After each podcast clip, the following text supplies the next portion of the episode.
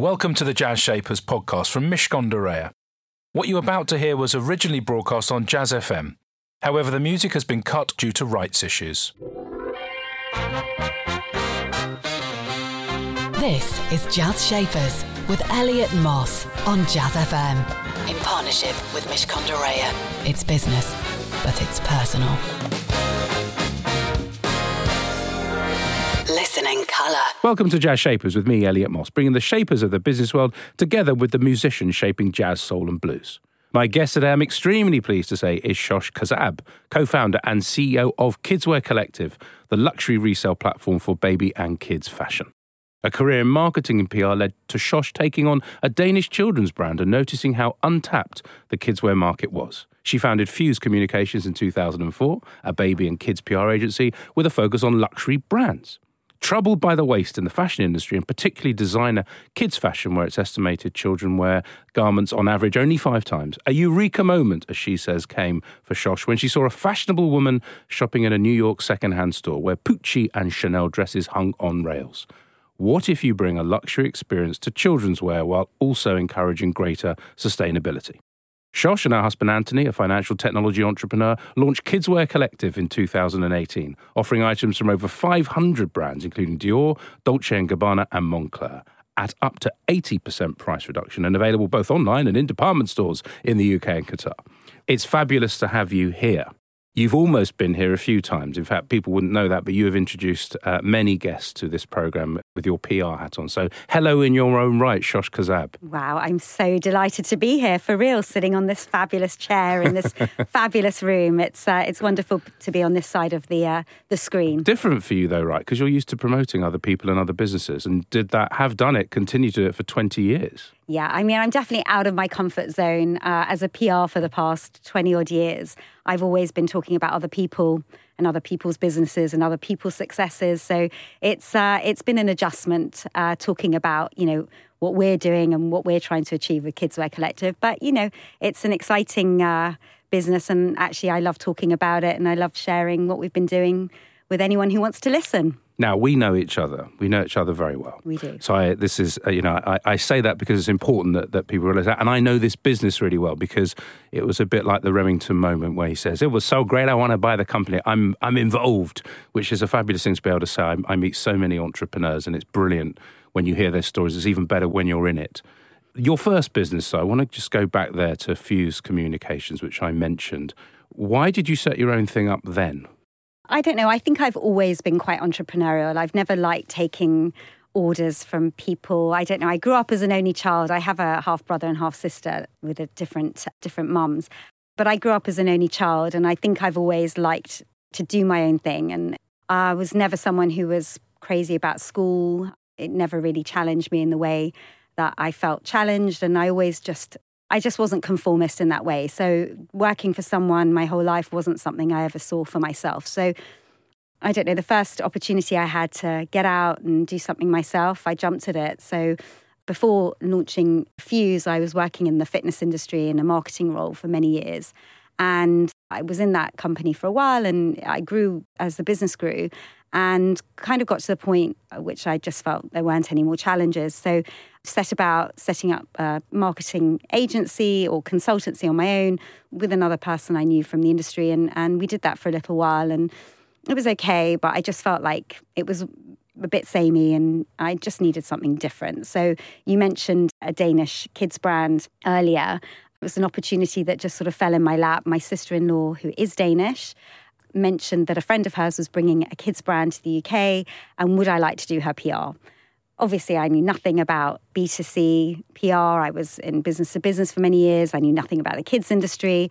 But I was at that point in my career where I just thought it was perfect. I knew nothing not? about this. I knew nothing about that, so I went for it. Just go for it. Just what, go. What's it. the worst that can happen? So, and that was amazing. It was a kids brand called Miniature, and actually, I was working with them up until only a couple of years ago which is quite rare for PRs. You tend to chop and change PRs quite frequently. And actually, with my Fuse business, I, I had clients for 10, 12 years. So yeah, it was really fun being an extension of people's businesses, but not having to be part of their business. Yeah. I just want to go back for a minute to the, to the school thing. And again, I have um, spies in this because it happens to be true that my wife went to school with you. Yes, it's ridiculous. Again, not many guests that I meet where, the, where this has happened. Um, you you said you were nonconformist. You know, when when Lindsay, my wife, talks about you, she says this was a force of energy and a and a ball of just kind of creativity and all that.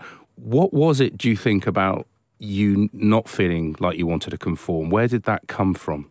I, honestly, I don't know. I've had it. I've had it ever since I can remember, and I just, I just never felt challenged in a school environment. I never felt like this sort of, you know, learning by repetition and and just reading, memorizing, and then forgetting it five minutes later. I just, I couldn't understand why we weren't taught things that would stand us in good stead in life, and you know, maths in an, a way that you can apply in business or even legal stuff. I mean, why were we not taught about how to look after ourselves in, in that way? So I just felt like we weren't being taught things that I could apply in real life. It just never challenged me and I wasn't interested. And I was just one of those people that was happier not being at school than being at school. I quickly add that Shosh speaks many languages, so it isn't that she didn't learn stuff, but she learned in a different way. Stay with me for much more from my spirited business shaper at Shosh Kazab, and she is the co-founder of Kidswear Collective. A lot of people listening will go, do you know what? I didn't like school either. And, and I have a, a variety of people that have set their own business up from the super academic, they did an MBA, all the way through to they left school at 16. Yours is kind of a bit of this and a bit of that. It's almost like you held your nose for all those years and, and carried on. At what point, as a young adult, did you start to really learn stuff that is useful now? Do you know, I've always worked. Like, I started working when I was probably, uh, you couldn't do it these days, but I was about probably 13, 14. My dad had a shop in Petticoat Lane and I would go and work there on the weekends. Then I was 15 and I was working in a shop in Golders Green and selling shoes and earning 15 pounds on a Sunday. But I loved it. I had my own bank card and I had my own money and I loved not asking my mum for money and having my own freedom, what I could do and what I could spend that money on. So um, I've always loved earning my own money. It's always kind of been there. I wanted to be I, I enjoyed going to university. I mean, I went to study in Paris for a year as part of my year out at uni, and, and I, I preferred the experience of being in Paris rather than the studying in Paris. I learned a lot more being in Paris and, and just meeting people, and I worked while I was living in Paris as well. And actually, I got more skills and my language improved more probably from working. Again, it just every opportunity it was for, for education to kind of give me those skills. I never really got it from education, mm. I got it from life. And you know, and your dad, just talk about your dad for a minute. I mean, he's you know been in lots of businesses. Is a proper what you would call kind of survivalist entrepreneur. I mean, just gets on and does stuff. I mean, he literally is a survivor. I mean, he was one of the Iraqi Jews that fled Baghdad in 1951. They they left relatively wealthy lives and left with a suitcase and I think ten dollars to their names and became refugees in Israel and had to start from scratch. And I don't know. I think it's this inherited I don't know if it's a trauma or maybe it is, but it, there's something in you that ha- a survival technique just kind of kicks in. And my dad had many different careers, but you know, it's uh, it's a real story of success in many ways because to come from something and then have nothing and build yourself up again is is something that not many people mm. can do. And so, hopefully, it's a survival technique that is ingrained in me somehow. Um, I read somewhere that you were six and he came back from a work trip from New York with a special set of Christian Dior pajamas. Was that the beginning of the love affair with luxury? God, that makes me sound so bratty, but I can assure you that was probably my only bit of Dior my entire life. And actually, I think still is, apart from a Dior kids belt that I think I bought myself last week from Kidswear Collective that fit me. But um, yeah, I mean, you know, it's uh, he used to go off on his exotic travels, and he came back from New York this time with this sort of fabulous pair of silk uh, Dior pajamas, and I remember just cherishing them and wearing them until they didn't fit. and uh, just being really upset when I couldn't fit into them anymore and having to, I don't even know what happened to them. That's sad. But, you know, yes, I, have always loved lovely things. And I don't know, maybe it's the Iraqi Jew in me, but I don't like paying full price for things. And I always like to get a deal where I can. So that, you know, balance of, of quality without having to break the bank. And I think that's a good balance that we can all try to get in life is just buying better quality things, but, you know, not having to lay out as much as we have to. Yeah, and we're going to talk all about that because obviously in the context of Kidswear Collective, which we'll be hearing lots more about, that is essentially at the core of the idea. Great quality, but it doesn't have to break the bank. Stay with me for much more from my business shaper today. It's Shosh Kazab, and she's the co-founder and CEO of Kidswear Collective. They are a pre-loved luxury kids platform. Right now, though, we're going to hear a taster from the Mishcon Innovation Series, which can be found on all the major podcast platforms. New presenter Lydia Kellett invites business founders to share their industry insights and practical advice for those of you thinking about getting into an industry and starting your very own thing. In this clip, focused on the fashion industry, we hear from Eshita Kabra-Davis, founder of peer to peer fashion rental app By Rotation. The Mishcon Innovation Series Insights from founders for your future business in association with Jazz Shapers with Mishcon de Reya. So for somebody looking to enter into the industry, whether that's the tech and or fashion industry, what advice would you give to them? I think this advice applies to both industries. It's really focus on the product and your customers will come. I think, you know, we've seen it happen a lot even in the tech industry that people are like they're, they're spending too much money and time on the wrong things you know, they're focusing a lot on how things look on the outside rather than actually building in the inside. So it should be about the quality of your product, and then the customer love comes very organically. The Mishcon Innovation Series, in association with Jazz Shapers with Mishcon de Reya. Jazz Shapers on Jazz FM, in partnership with Mishcon de Reya. It's business, but it's personal. You can, of course, find all our former business shapers on the Jazz Shapers podcast, and you can hear this very program again if you pop Jazz Shapers into your podcast platform of choice. My guest today, in case you haven't been listening, and crime it is if you haven't, is Shosh Kazab, co founder and CEO of Kidswear Collective, the luxury resale platform for baby and kids fashion. So, Kidswear Collective, 2018 drum roll. it happens. It comes from this, this insight, which I mentioned right at the beginning of the program, which is you saw I think it was was it the Real Real yep. in New York. Real yep. Real, which if you haven't known, go and look that up. It's a it's a fabulous business, really interesting and big, and it does beautiful luxury secondhand stuff. And you saw this in New York, and you went, hold on a minute, because you've been in the fashion world for kids for many years. When you had that feeling, Shosh, was it a I've got to do something about this, or did it kind of percolate through eventually? No, it really was like a eureka moment. It's interesting because I've always shopped and worn mixed wardrobe. And a mixed wardrobe basically means you're combining new clothes with uh, vintage clothes or secondhand clothes and that's that's something I've always done ever since I was a kid. I mean, I used to always buy secondhand, and a lot of my friends had just you know turned their noses up at it. And Flip, there was Flip, Flip in Covent Garden. Rocket. I, a rocket. I used to go there for the jeans. I wore five hundred ones, which is not great for my figure. I mean, it's Let's not great honest. for anyone's figure. They're really different. They're not. They're not good. I mean, seriously, they, they were just they were they were tight in all the wrong places. Is all I'll say. But yes, but that was a real that was a thing for certain people. You're right. It was. A it bit, was. a bit polarizing. For, it was polarizing, yeah. but I also like like 1940s, 1950s style. So I would buy hats, like fa- like fabulous felt hats. There was an amazing vintage store in Covent Garden on um, Neal Street, and I used to go in there begging for a job every week. Just wanting to work in that environment. Just you're wearing I, a retro. You're sort of vintage. Is this a vintage top as well? Well, now? it's a vintage inspired. yeah, but my handbag top. is vintage. I mean, I, I you know, my Yeah. my jacket's secondhand. My jeans are uh, new. My shoes are from an outlet. I mean, it really is. I'm a living embodiment of. not in a Mr. Potato way. Quickly, so it looks you. like it's, it, it looks great. It's all working. Thank you. Um, but yeah, no, it's uh, so I'd always shop that way, and then and New York always had good secondhand stores, but they were always that traditional kind of you go in, it smells a bit hard to find things, and you need patience, and you know not everyone has the stamina for that. So I stumbled upon the Real Real when I was in uh, New York for a wedding, and it just felt like the tipping point had happened.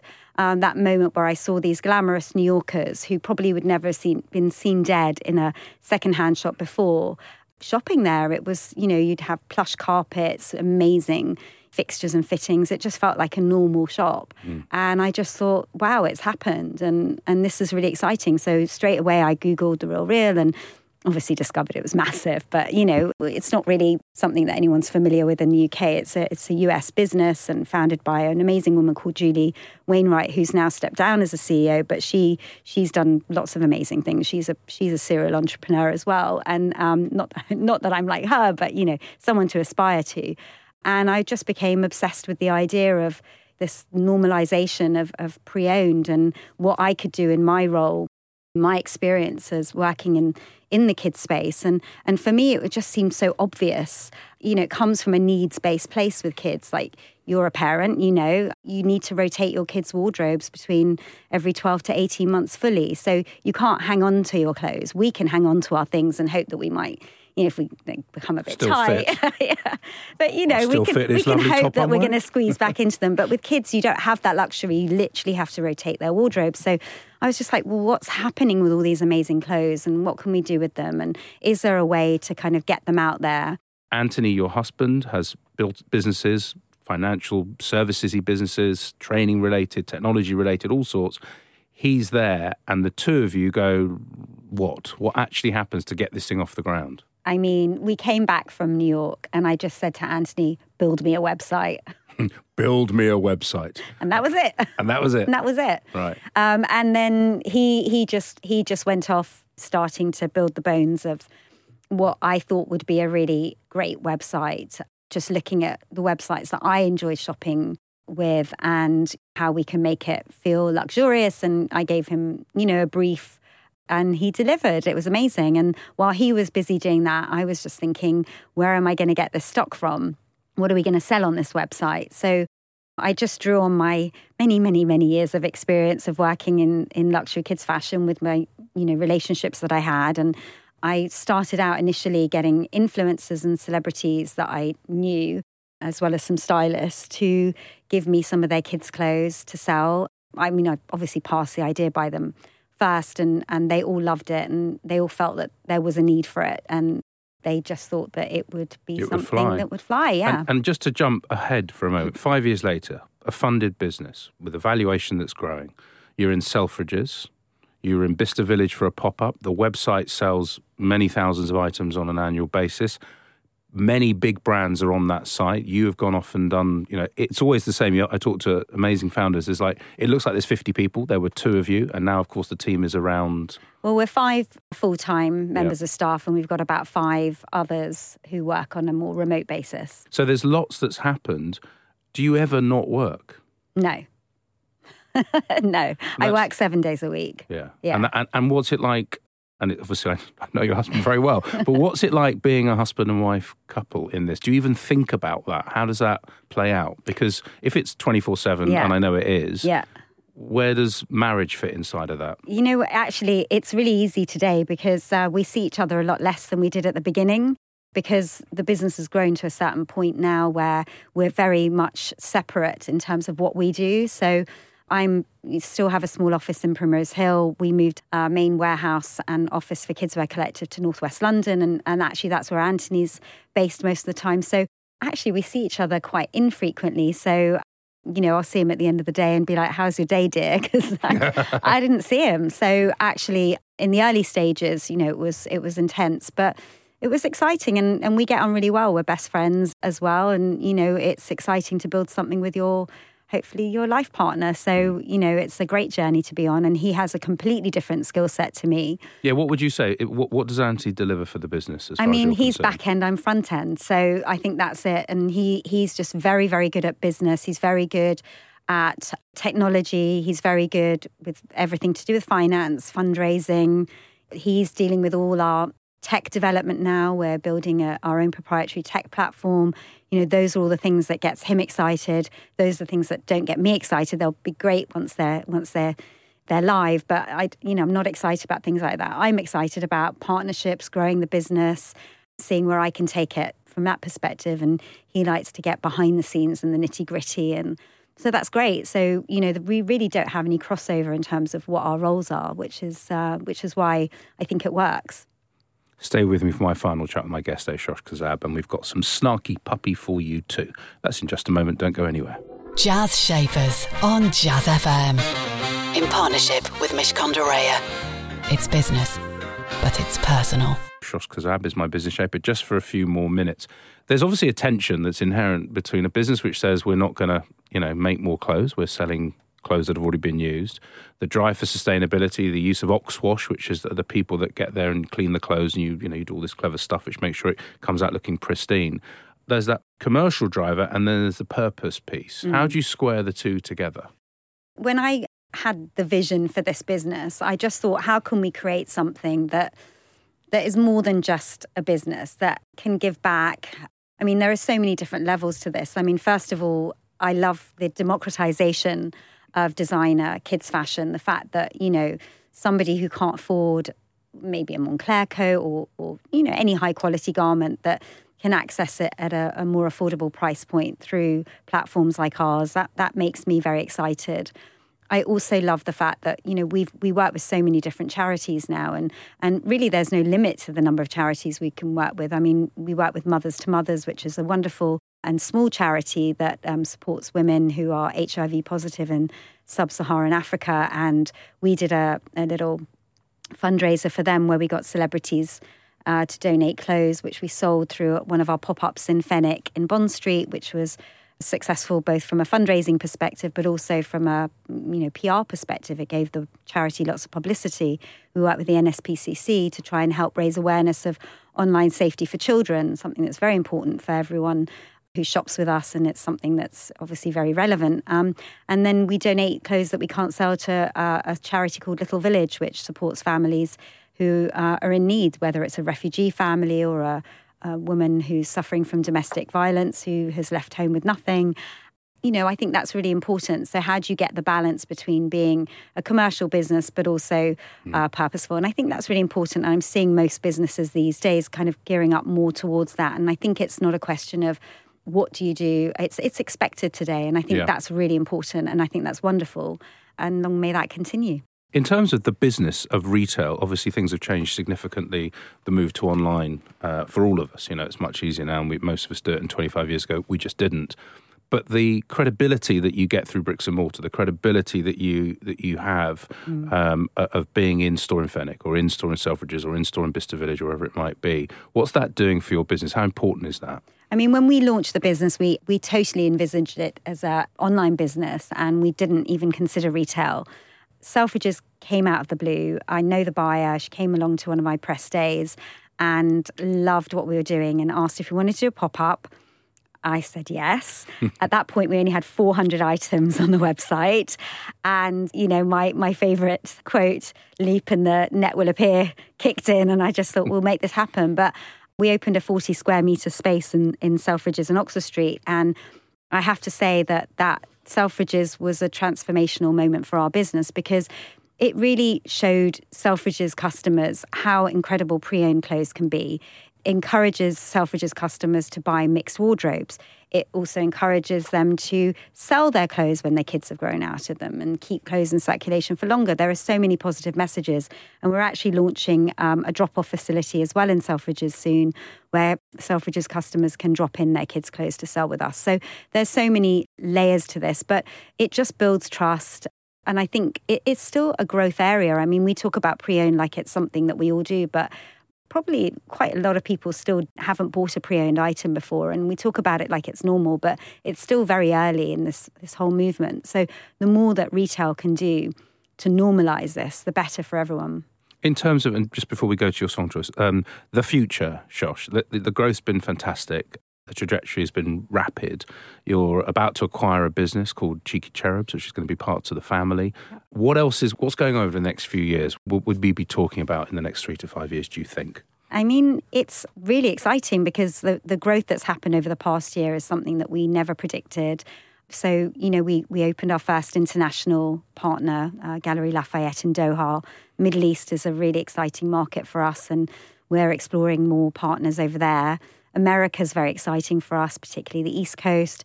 Um, hopefully, we can really grow the business internationally and then com- continue to grow online as well and, and uh, build our partners um, as well. So it's just, it's very exciting. And, and I guess we don't really know. I mean, there's, there's so much more that can be done. I mean, it's things like upcycling. We, we launched a, a partnership with a couture kidswear brand last year where we used their offcuts from previous collections to create a limited edition party wear collection that's, you know, fully sustainable, launched it at Bicester Village, sold out.